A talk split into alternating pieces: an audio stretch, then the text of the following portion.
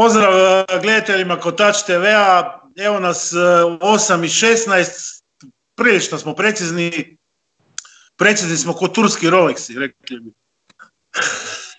Posebno nam je čast danas da imamo u gostima Roberta Čelića, zvanog Čele, jednog od najpoznatijih puležana iz dijaspore, recimo to tako. Se slazi Wow. Slušaj, ne znam, tako, osjećam se kao da nemam koronu sada. Evo, samo za one naši gledatelji koji te možda ne znaju, e, Čela je otišao iz Pule u oktobru 2007. Poslije nam reći zašto. Otišao u New York, a dok je bio u Puli, bio je poznat u Puli kao pravi rocker, kao član ekipe Jutarnjeg kista koja nas je zabavljala sa raznim pošalicama i to ćemo proći. Imao je i avanture sa par bendova, Funky Junkie, Brijačana Kojona, Alga Laju. U svakom slučaju, uh, nisam bez veze rekao da se jedan od najpoznatijih povežana u dijaspori, a to je zato da si u New York. E, baš me zanima ovaj, uh, koliko ima, koliko ima, ima šta Hrvata iz u New York? CCA, da li znaš u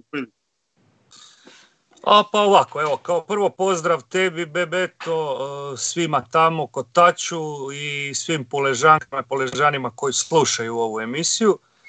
Ja sam Čele, znači Čelić Roberto, živim u New Yorku i evo da se dotaknem prvog tog pitanja. Znači da, ovdje ima dosta, ima dosta Istrijana, Hrvata, bla bla, ali su različitih sorti, različitih džireva, kako bi rekao, pazi, tu imaš ljudi koji se drže, druže u klubovima tipo Rudar, Istra klub i tako, održavaju neku kulturu, tradiciju koja je iz nekih starih dana bi rekli, razumiješ, ja volim ići vidjeti kako ljudi se druže tamo, ne znam, boće igraju i to. E, u nekim novim kontekstima ja se družim više s mlađim ljudima koji su, šta ja znam, nema nas puno, ali imam jednog frenda iz Džersija s kojim se dosta družim, a da je iz Pule, to je Hrvoje Karavanić, nešto mlađi od mene i isto volimo sport, volimo istu muziku, skoro punk, hardcore i tako. Evo tako za početak, sad me pitaj dalje pa ću ti odgovarati konkretnije. Neće. A dobro, zanima nas prije svega ovaj, zašto si otišao iz Pule. Evo, Pule je lijep mali grad, na jugu Istre kojeg svi volimo, ok, New York je totalno druga priča, ali kako to da se ti našao u New York? Pa ovako, pazi, uh, lagao bi kao prvo da bi, da, bi, da bi rekao da sam otišao jer mi je, ne znam, Evo, žena me sluša pa moram reći tako, pazi, otišao sam i zbog ljubavi i zbog materijalnih stvari, pazi, sad komponirano jedno u drugo je prevagnulo nad onim šta je bilo tamo. Mada sam ja pravi poležan i nikad se nisam ni odvojio od pule mentalno, osim fizički, kao što jesam sada. U ovih 13 godina koliko sam tu, ja mislim da jednom nisam došao po ljeti doma, što je ono rekord više manje s ovim s džobovima kako sam se snalazio i bla bla. Tu. Uglavnom, da se vratimo na početak. Znači, žena koju sam, ona je naša, znači iz Pule, iz Valbandona, i ona je dolazila, ona je u tu u New Yorku od 92. Znači, mi smo se upoznali u ljeto 95. 6. sad ću lagat. I naravno, upoznali smo se kad je ona došla po ljeti tamo, ne, kad je bilo u Puli i počeli smo ići ovo ono. I naravno, došlo je vrijeme za odluku, šta sad, šta ćemo, ne možemo sad e, furat preko Skype-a ili tako nešto, neke daljine e, koje, koje odvajaju, a ne spajaju. I onda smo se odlučili na korak koji će nas zbližiti i, i da, i odlučio sam doći gore, ne, i probao i ostao. Reci mi, kad si odlazio odavde, u kojoj si bio, dakle, da li si radio, bio zaposlen?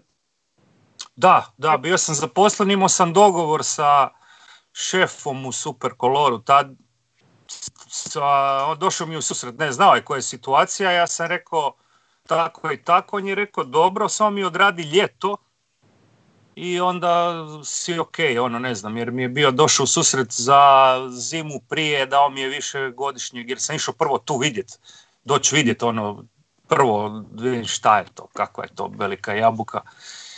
I onda sam rekao da, šta više sad tu odluku treba donijeti sad ili nikad je bi ga. I otišao sam, točno se sjećam, taj dan kad sam otišao, znači dan prije toga smo se ja i Benjo kupali na bunkeru bio je iznimno topal dan za oktobar, ne da smo se išli folirat ko oni, ne znam, koji se kupaju stalno, ja se kupam kad mi je toplo i bilo mi je toplo, išao sam se kupati. I sjeća se još je koja je bio na bunkeru iz discipline, to mi je ostalo u sjećanju. Vjerojatno imao koncert neki ili nešto, pa se tamo došao kupati. 2008. pa mislim da su svirali tada u kinu bivši kini Beo. 2007. 2007. 2007. Pa to je to, tad su svirali u, u onoj zgradi gdje je bio nekad Kino Beograd. A, moguće, moguće, jer je bio tamo, ne? To se sjećam kod danas.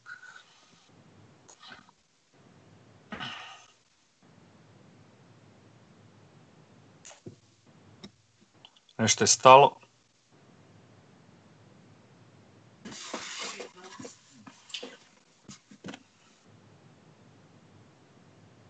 Halo?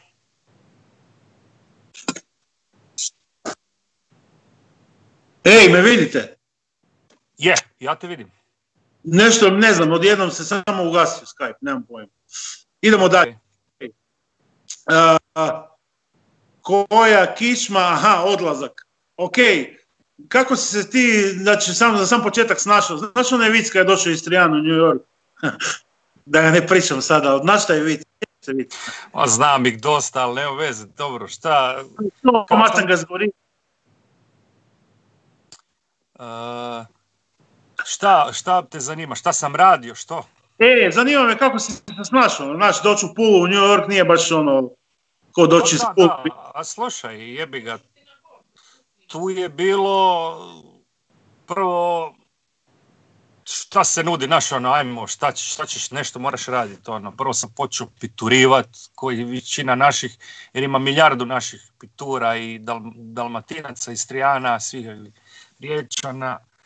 I onda sam se počeo polako, jebi ga, to je bilo na, na, na crno, jebi ga, tek smo došli ono na keš. I onda, dobro, ok.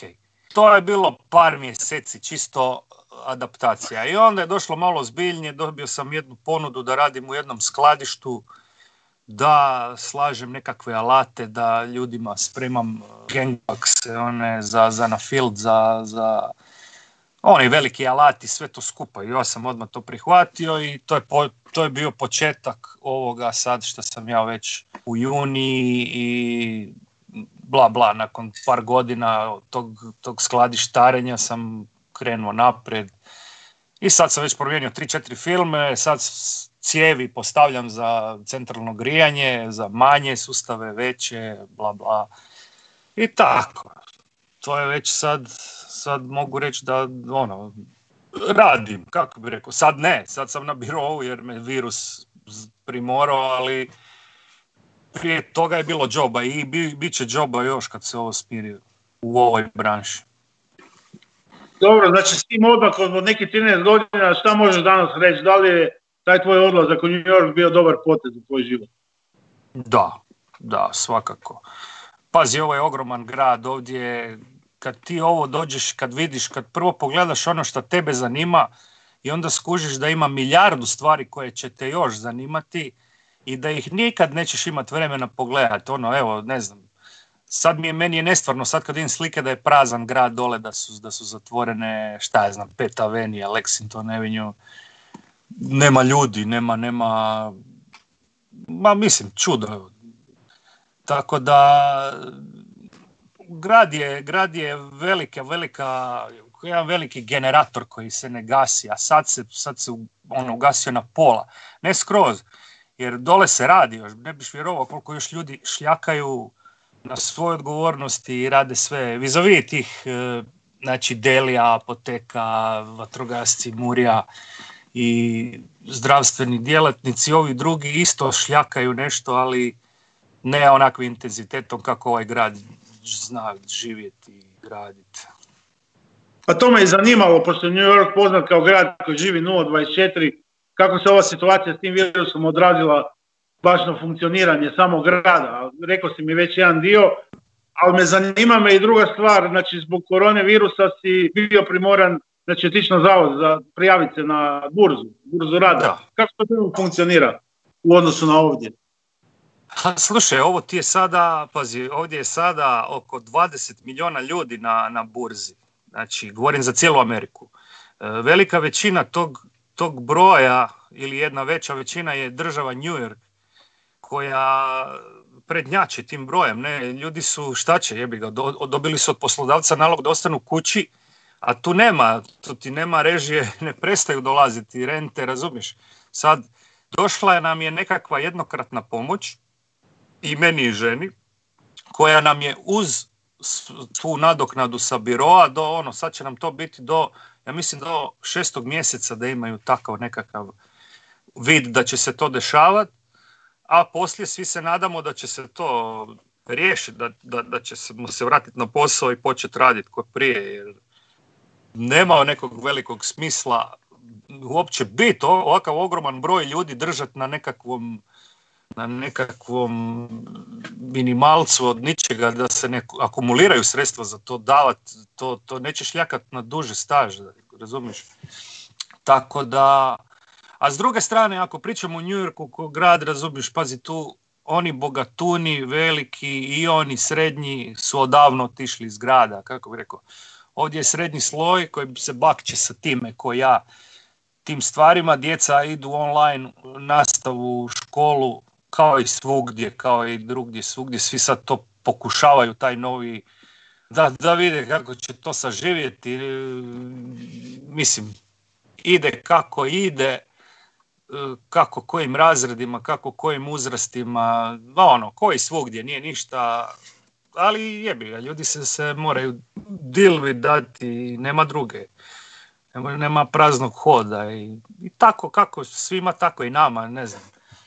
Druge stvari, za sad smo zdravi, evo to da vam kažem, imali smo prije, još prije tri tjedna smo imali nekakve simptome, mada se ovdje uvijek budiš s nekim simptomom kada imaš koronu.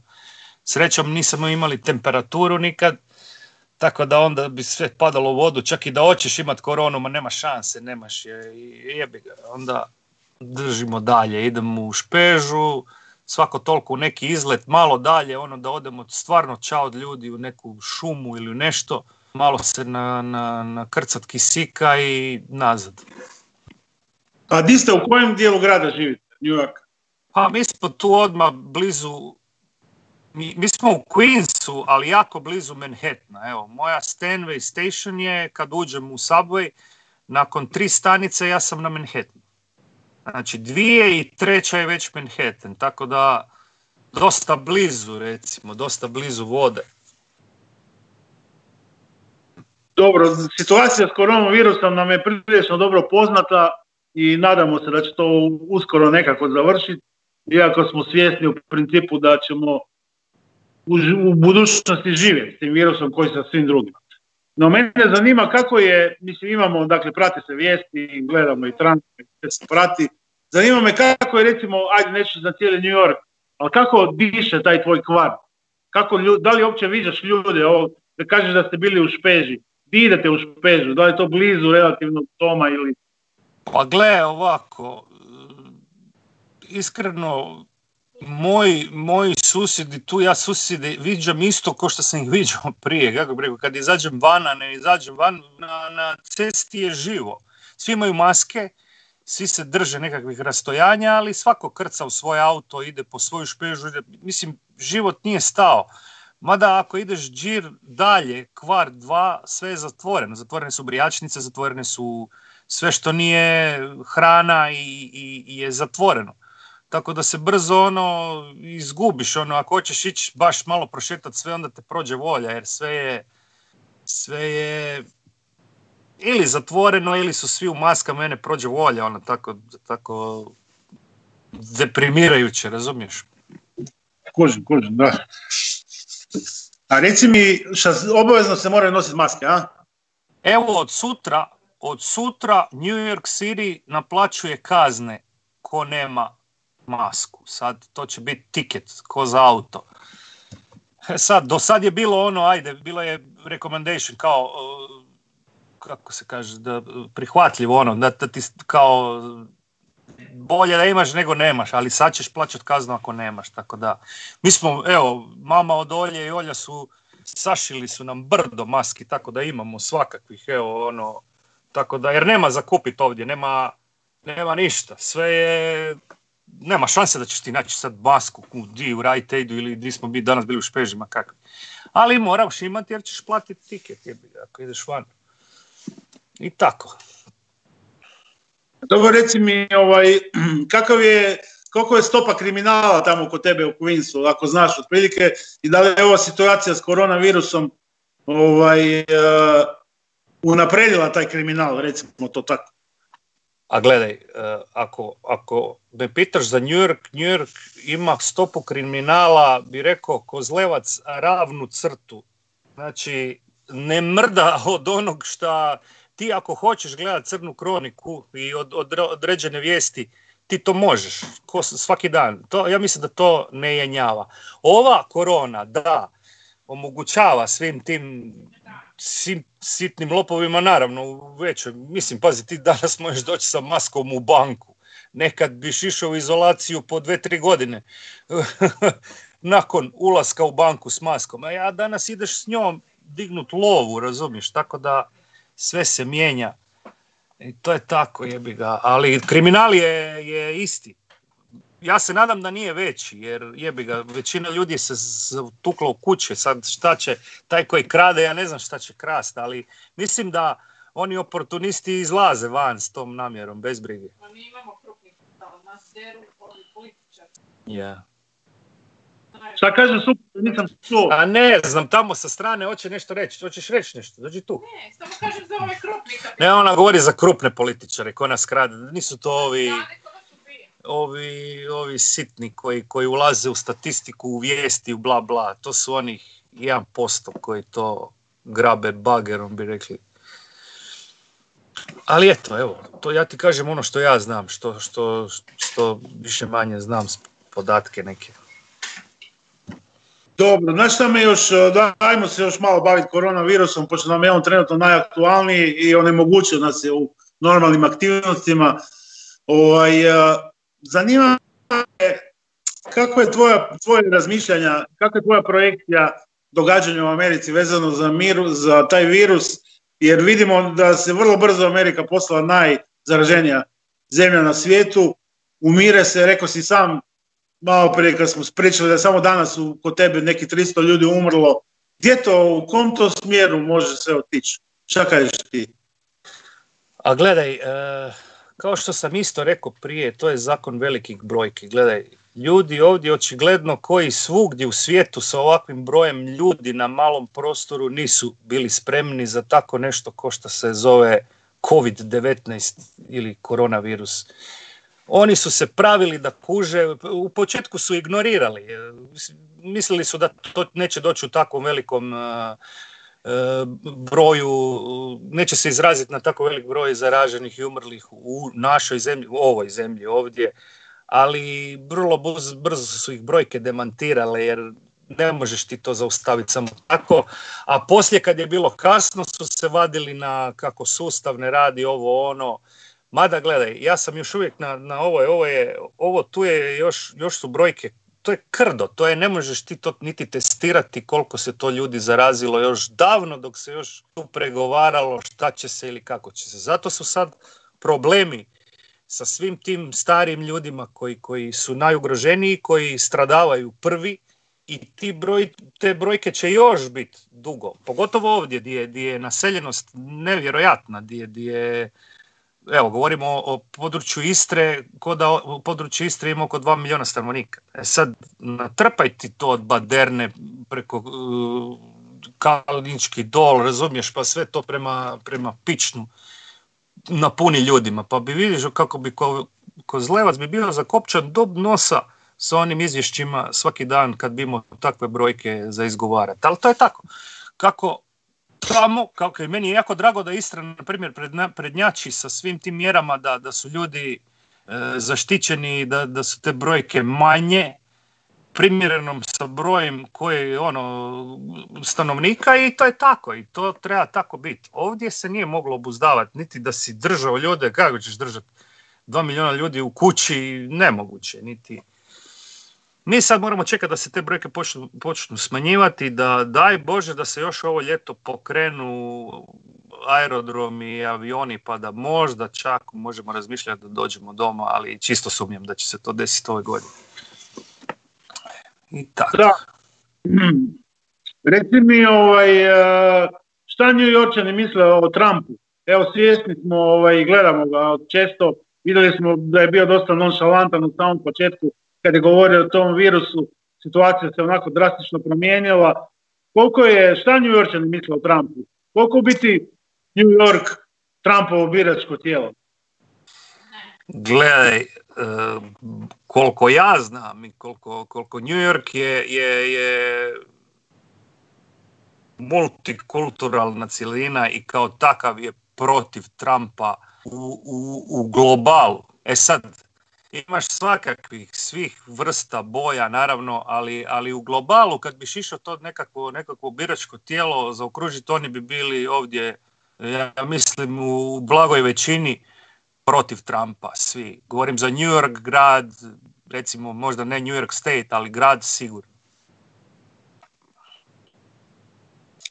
A dobro, e, približava se, šta ti osobno misliš o Trumpu i situaciji da se približava i, i opet američki predsjednički izbori. Da li misliš da će biti reizabran? Pa gledaj, osobno, ovako, raščupan tip e, s narađenostom frizurom, ne znam, koji je zalutao politiku, koji je sjebao svoje firme pa je tražio lovu. Pazi, ja ne bi sad govorio, svi imaju priliku, pa i on, i on je uvatio priliku da bude predsjednik. Evo, sad to, to, on je sad predsjednik. E, ne bi dalje govorio o mom mišljenju šta mislim o Trumpu, jer nas mogu prisluškivati, sve mogu me doći pitati, mogu mi dofurat koronu i reći, evo ti popi nešto, to ćemo razgovarati dalje.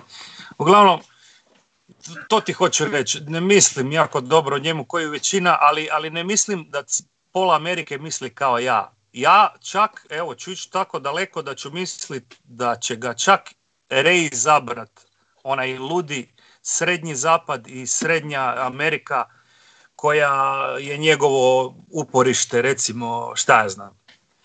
A koliko, koliko smo govorili da su ludi ako će ga izabrat kad su ga prvi put izabrali, tako mislim da su i sad ludi da će ga izabrat opet. Nakon svega ovog što je on izgovorio, nakon, evo nekomu izračunao da je u zadnjih mjesec dana u prosjeku po 20 puta govorio nekakve laži. Nešto što bi rekao ne bi bilo istina.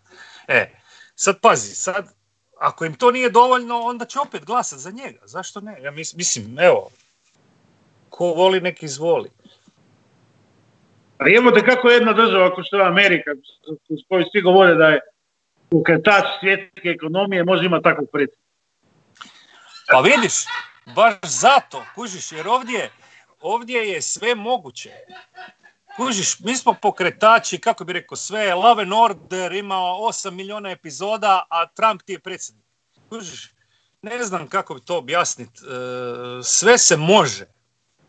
Uglavnom, novac pokreće svijet. Evo, ako je ovaj virus usporio novac, daj Bože da ga uspori, da, da, da, da i njega maknu. Evo, ne, ne znam šta drugo reći. E, jer način na kakav je on došao na vlast i sve je samo sve oko love. Nije ništa oko oko ne znam, nekih njegovih političkih odluka ili ne znam šta je on tako obećao Amerima da će ih usmjeriti prema mirnijoj budućnosti ili blagostanju, šta ja znam. Ne. Mislim da ne. Evo, mislim da ne. Mislim da on nije budućnost Amerike, mada mislim da nije ni sadašnjost, ali sadašnjost je, je pretužna tako da je i on pretužen s tim svim na čelu. Da, tužen je, ima lošu frizuru, ali ima ženu Slovenku. Da, Da, evo, to mu je, to mu je super. Evo, može doći na, može doći na vikendicu, ono, u lov gore u Sloveniju. Da, u Sevnicu. Uh, znaš šta, ovaj, uh, evo i ti si na burzi rada, kažeš da je neki 20 milijuna ljudi u Americi ostalo bez posla, svi se slažu da smo pred jednom velikom uh, recesijom. Kako bi se to moglo odraziti na Ameriku? Da još jednom ponovim, za koju svi govore da je pokretač svjetske ekonomije, da je ono, glav, Amerikanci su glavni. Ali vidimo šta se tamo događa, dosta zajebana situacija. Pa je, evo, o- ovaj virus je uspio, ne znam šta, nije u- u- zaustaviti cijeli svijet da, da, da ne radi, ja ne znam da li je to, to nije niti drugi svjetski rat uspio napraviti, ni, ni šta ja znam. Ali pitanje koje se sad postavlja je kako to, kako je to sve stalo, kakvim će to zamašnjacima se pokretati. Razumiješ što hoću reći? Jer gledaj, sada neki poslodavci koji su poslovali super, jedva čekaju da otvore, jedva čekaju da zaposle opet ljude, ali njevi, nekima koji nije išlo, sad mogu kalkulirati. Znači, neko koji je imao, šta ja znam, 12 soma zaposlenih, sada kad krene opet će krenut sa sedam. Razumiješ? Neće mu trebati onakav broj ljudi koji i svi, sve, to, sve to su pitanja bez odgovora dok se ne pokrene to. Naravno, posla ima, ima za sada ono što ja znam, kad to krene će, će se krenut, razumiješ, treba će ljudima, treba će ljudi koji će raditi, ali pitanje je tih kalkulacija, da li će svi ići sa svim tim resursima koji su išli, su išli prije ili će kalkulirati, čekat da neko razumiješ, zauzimat pozicije, vidit to malo iz daleka, što će se opet odraziti na onog košljaka, onog zadnjeg, kao i uvijek, jebi ga, na, na onog ko, koji... Jer ako ti odlu, odlučiš da 500 ljudi ti neće raditi, ti nećeš raditi taj tih 500, razumiješ što hoću reći? Daj Bože da ne bude tako, pazi, to je jedan Čelić Roberto koji živi u Njujorku i to je moje mišljenje. Daj Bože da nije tako, ali ja vidim tako sad. Kako drugi neko, možda nađeš nekog drugog pa će ti se usporediti ovaj, izjave. A kako ti gledaš na taj američki zdravstveni sustav kojeg svi kritiziraju? Ovaj, kako ti rješavaš osobno? Da li plaćaš preglede? To me zanima čisto kako. Gledaj, ovako, američki sustav je opet uh, koliko para, toliko mjuze. Ovdje imaš kao prvo ogroman broj ljudi koji radi, a nema zdravstveno osiguranje. Plus onih emigranti koji rade na crno, koji nisu ni vidjeli nikad zdravstveno osiguranje. E sad to je bilo smiješno slušati ove, kad je počeo taj koronavirus, a, javite se svom doktoru, a, držite rastojanje, lijekovi, ovo ono, a preko 20 milijuna ljudi nema uopće doticaj doktora, ne znaju ni kako izgleda ići doktora. Pazi, što je žalostno. Ali dobro, jebi ga, ko radi, mi, ja radim, ja imam zdravstveno osiguranje i sad su nam produžili za mene i ženu, za, sad baš zbog ove situacije, jer ja moram napuniti 100 sati u, u, u mjesecu da bi mi se aktiviralo za sljedeći, za sljedeći mjesec, ali su mi produžili za još jedan, tako da do kraja do kraja petog imam sigurno. I a poslije ćemo vidjeti kako se bude ili će nam opet produžiti ili ćemo morati ići raditi tako to, to je. Ali opet i to, opet to ti govorim i ja gubim čak i zaposlen ako ne napunim taj fond sati, to ti je tako. Surovi kapitalizam. Da, Šta misliš, da li bi, da li bi ovo- ova situacija sa, sa tim virusom i činjenica da se za- zarobljen kapital u rukama pojedinaca razi konglomeracija možda vraća naradu ili povratak e, života u nekakvim manjim zajednicama. U principu sam te htio pitati e, da li je moguće da kapitalizam propadne, recimo, da sad jednostavno sve ovo što je povuklo taj virus, sve posljedice, da li je moguće da se propadne kapitalizam? Evo, baš. A gledaj, Be- Be- Beto, pazi, to su velika pitanja za mene jednog. ra- Razumiješ, ako me pitaš da li je moguće da kapitalizam propadne iz ovog, ovdje, ja mislim da ne, zna zašto? Zato što je ovdje još prevelik strah od komunizma. ovdje ljudi ni ne znaju šta je komunizam, nikad ga nisu takli, vidjeli su ga u knjigama i na filmovima i ali je tako, vidiš kako je to usađen taj strah još iz onog hladnog rata, njima je to bilo bolje da si šest puta tetoviran sa pentagramima i križevima na oko nego sa crvenom zvijezdom ili nekakvim SSR-ima onda. E sad, iz tog nekog konteksta izvući da mu uzmeš još i taj kapitalizam, onda on, on, on bi bio u vakumu, razumiješ? Ne može se uloviti za ono nekakav je samopravni socijalizam, ne daj Bože. To, I onda ne znam šta bi mu ostalo njemu da mu to uzmeš u, u tom vakumu, za šta bi se on ulovio, kako proizvodi dalje, na, na, na, na kojem principu funkcionirati. Opet moje mišljenje, opet ja jedinac u krdu. Dobro. E, dobro, mene je zanimalo tvoje mišljenje. Znaš, ima raznih mišljenja, stručnjaka i ne stručnjaka, a generalno da, treba prečekati i vidjeti šta će se desiti. To se svi on može propast kao tamo, ali ovi ljudi ovdje, da im to mm kažeš, ja mislim da bi, da im bi se osjećali više nego kod da, ne, da imaju dvije korone.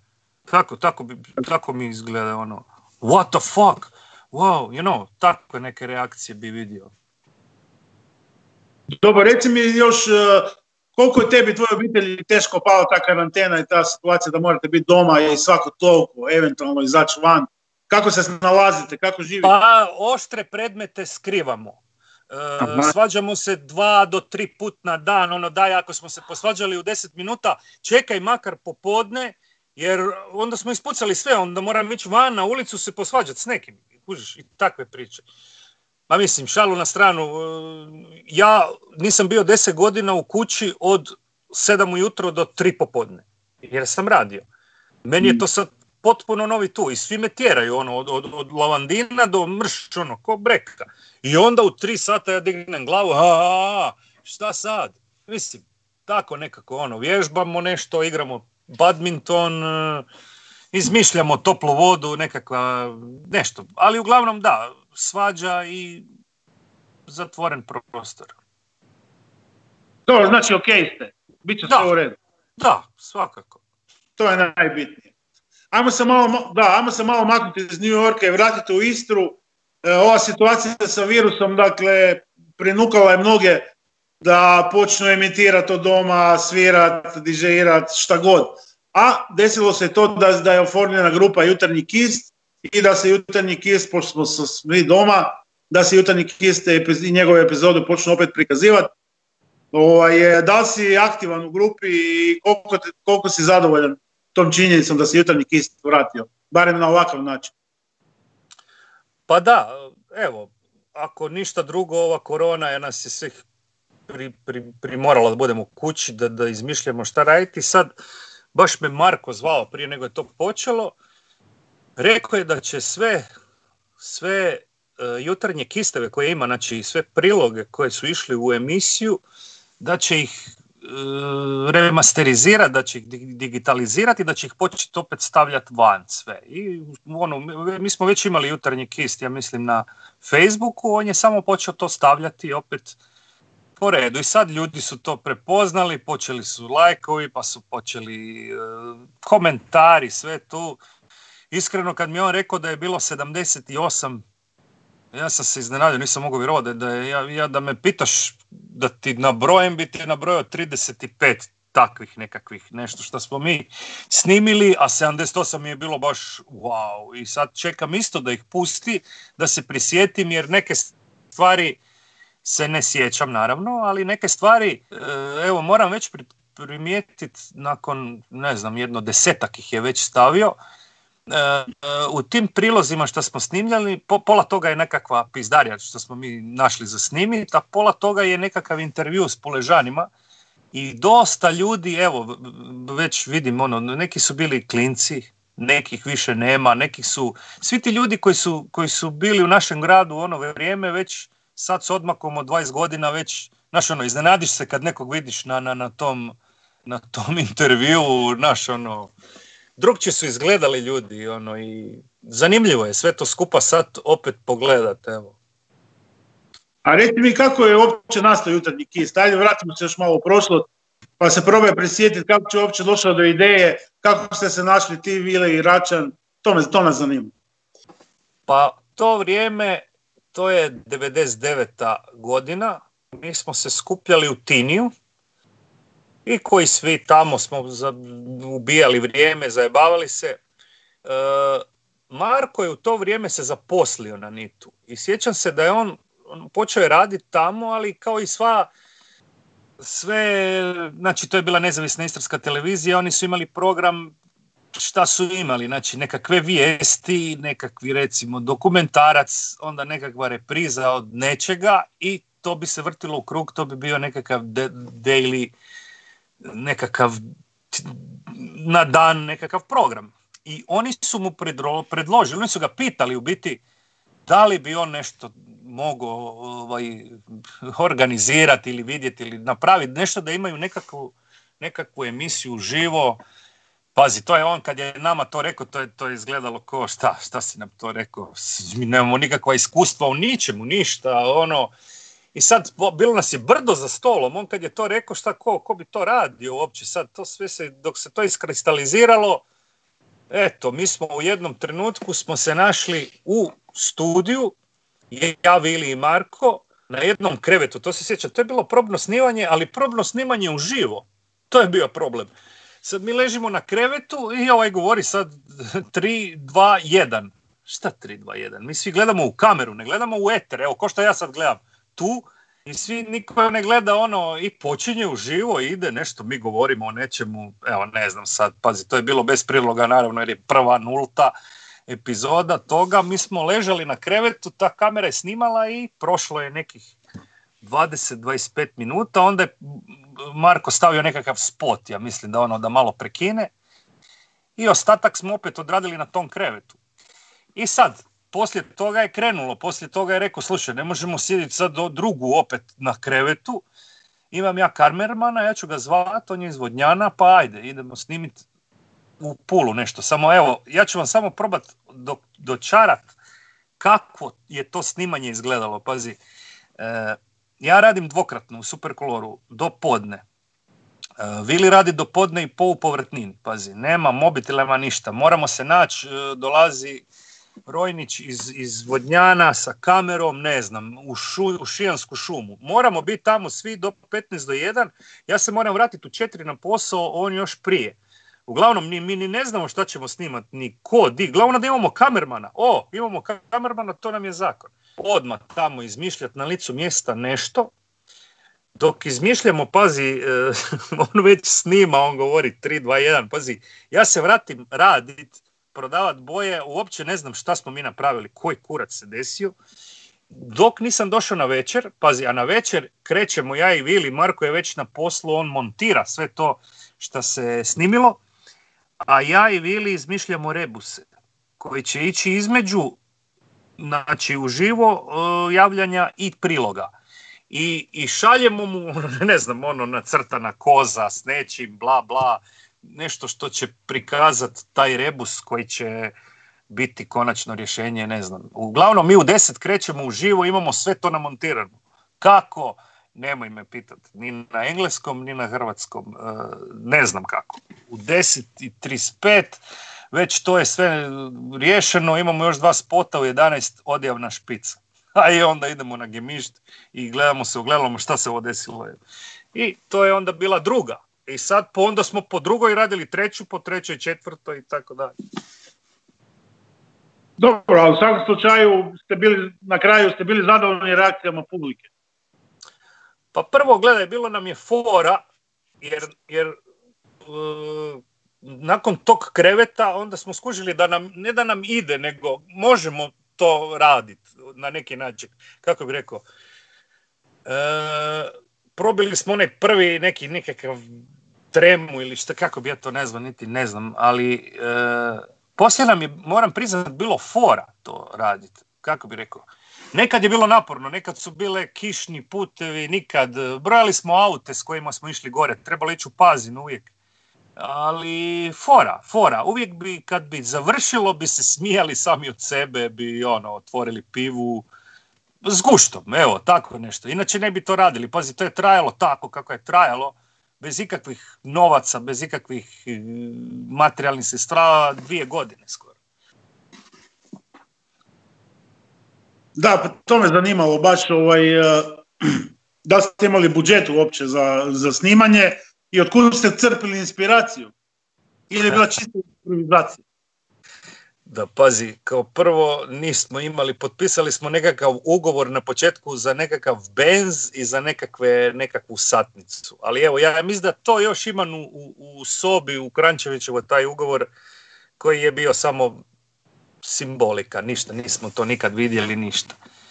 Uglavnom, a, a inspiracija je dolazila samo od sebe. Inspiracija je, je bila uvjetovana kratkim vremenskim rokom kamere i sve. Ako ti nisi imao inspiraciju, pazi ti, meni on kaže e, dođemo u arenu, danas smo u areni. U areni, ok, šta ćemo biti? Bićemo gladijatori. U jebote, bog. Imamo šta? Imamo, da, imamo jedan oklop. Rasturit ćemo ga na tri komada i svako će uzeti koji kus. Šta još imamo? Imamo lava. Molim, imamo ogromnog psa koji će nam biti lav. Ok, onda imamo sve, sam rekao, ne treba nam ništa. Imamo oklop, lava i, i evo, tamo su gladijatori, jebi ga. Mlatimo se sa, sa lavom i to ti je to. Čuješ, tada ste u to vrijeme, sjećam se jako dobro, jer mi se čini da ste bili na Maestralu u jednom momentu, tada sam bio na Maestralu, znači to je taj kraj 90-ih. E, postavili ste ovako dosta velike face u lokalnom miljeu, baš zbog te zajebancije dobre i jutarnjeg kista. Da li bi se opet vratio u tu ulogu? Oh, gledaj, sad je prošlo 20 godina, sad ne znam kako bi to izgledalo. Hipotetički, da li bi se jednog dana opet vratio i radio jutarnji kist? Pa ja bi jutarnji krist radio svaki dan, evo, kako bi rekao, bez da je prestao, ja bi bio jutarnji kist uvijek. Ali vremena se mijenjaju, gledaj, mi danas postoji ovo, ko što se ja i ti vidimo, mi možemo raditi na daljinu kad bi se postojala nekakva nekakva, ne znam šta mi možemo danas raditi da bi, da bi bili zanimljivi nekim mlađima ili nekim starima, ne znam, onoj populaciji kojem smo bili zanimljivi tada.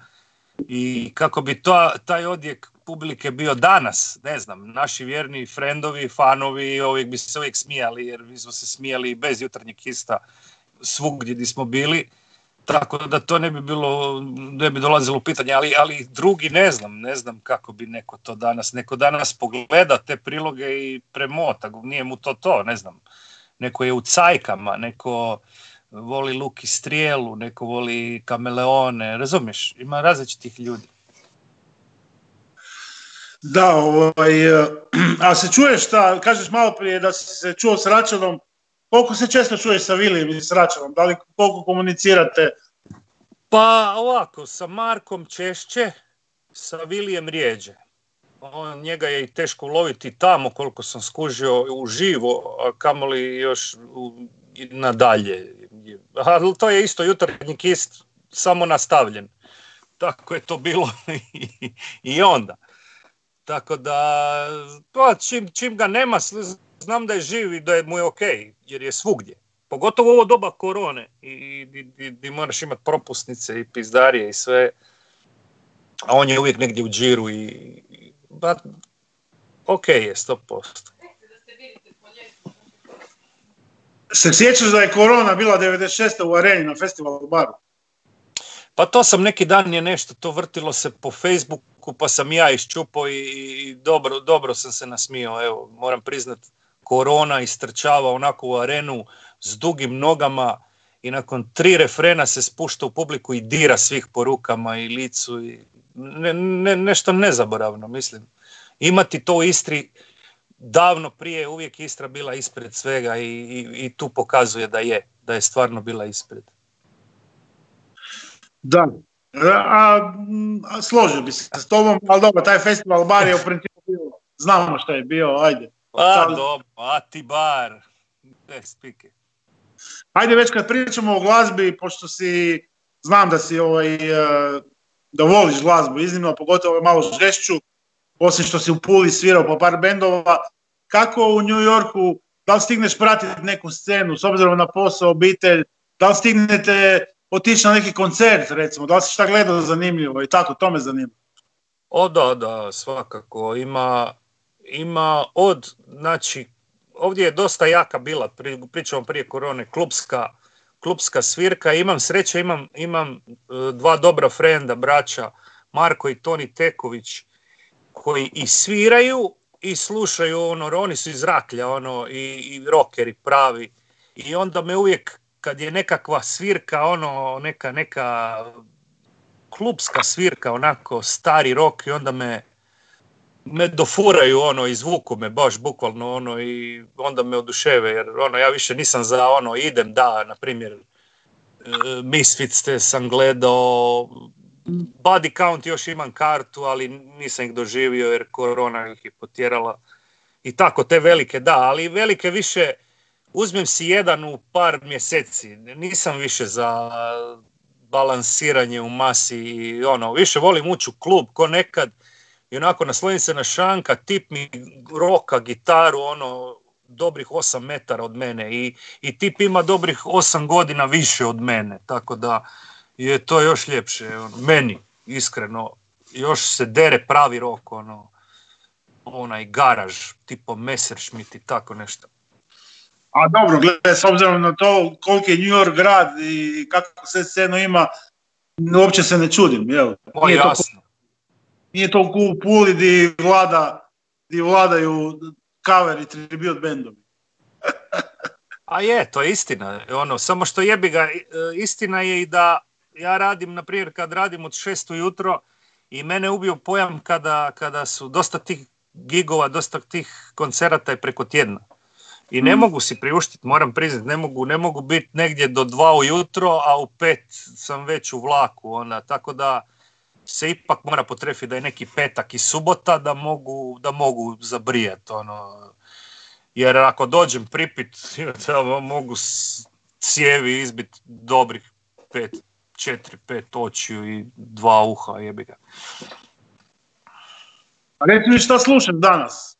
Šta si zadnje slušao? Se slušao Buddy pa sla, slušam šta me ulovi, evo, pogotovo sad po ovim korona, slušam neki stari metal, hard rock me ulovi, onda me ulovi neki, šta ja znam, tipo Jens Addiction, ono, baš tako neko što me opere.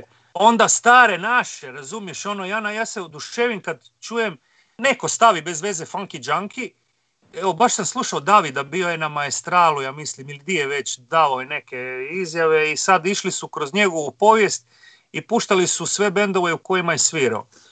I onda Devastation, Message, novo ono i ono čujem Funky Junkie, jebote onaj demo prvi, pa to je nestvarno, to, to da je iz Pule izašlo, to da nekom puštaš sada, takva, takva pa ne znam, evo, ne znam kako to pisati. Lijepo, gušt mi je to, drago mi je da je, da je to od tuda, onda me to opere, pa me opere, onda ne, onda bude bolesno grinje, jedan dan me mora oprat, to mi je zakon, to mi je, grinje mi je jedan od uh, motor pokretača, uopće mog bića bi, bi tako nazvao, je bi ga super.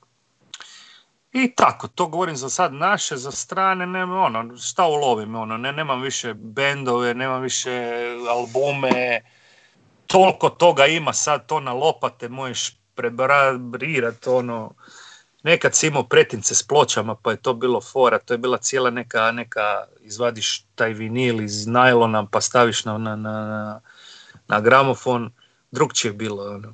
A mi imamo još tu spiku.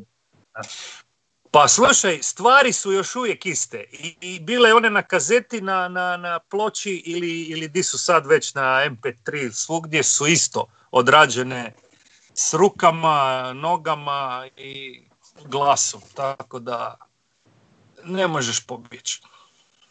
Da, ne možeš. Znaš šta, ovaj, e, u Americi se desilo isto koji kod nas, s obzirom na, na virus, dakle cijela ova scena, odnosno glazbena industrija je preko noći u principu ostala bez posla, recimo to tako.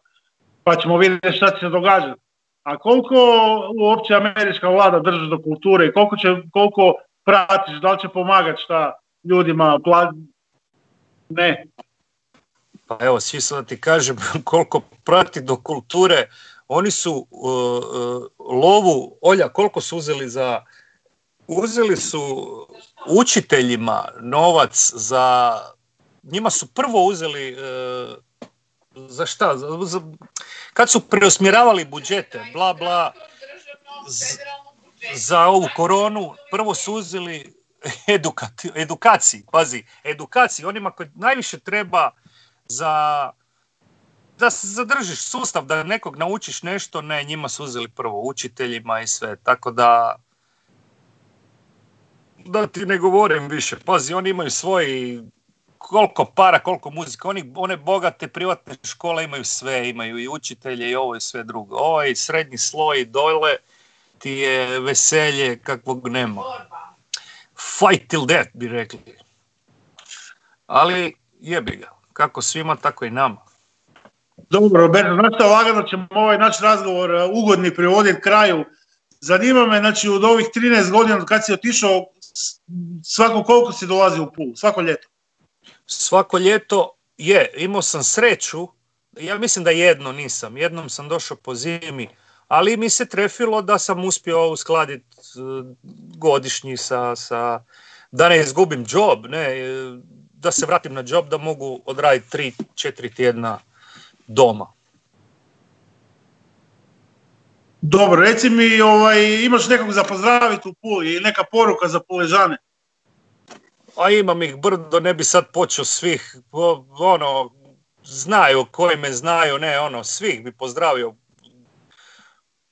Puležanke, puležane, e, djelatnike, zdravstvene djelatnike, evo da budem u ono, njih posebno, ono, znam ih brdo iz džira i sve, ako su sad angažirani tamo, neka im je sretno i zdravo i nek idu na šparuge kad budu imali ovaj, slobodnu smjenu, jebi ga. A drugi svima sve najbolje i sve sve lijepo, zdravo i nadam se da će ovo sranje završiti što prije, da se ne moramo javljati ovako, nego da možemo pivu popiti na miru tamo negdje. Da, evo cijele, mi, mi smo ti jako zahvalni evo što si našao ovih skoro sat vremena za Kotačev intervju. E, puno te pozdravljamo, gledat ćemo te u ovim starim epizodama Jutarnjeg kista, a nadamo se da će situacija smiriti, da ćete ovo ljeto doći pa da možemo na miru popiti pivu. Hvala puno, pozdrav Kotaču, puležankama, puležanima i Trdo Sprid. Čele, još jednom hvala i Bog! pozdrav.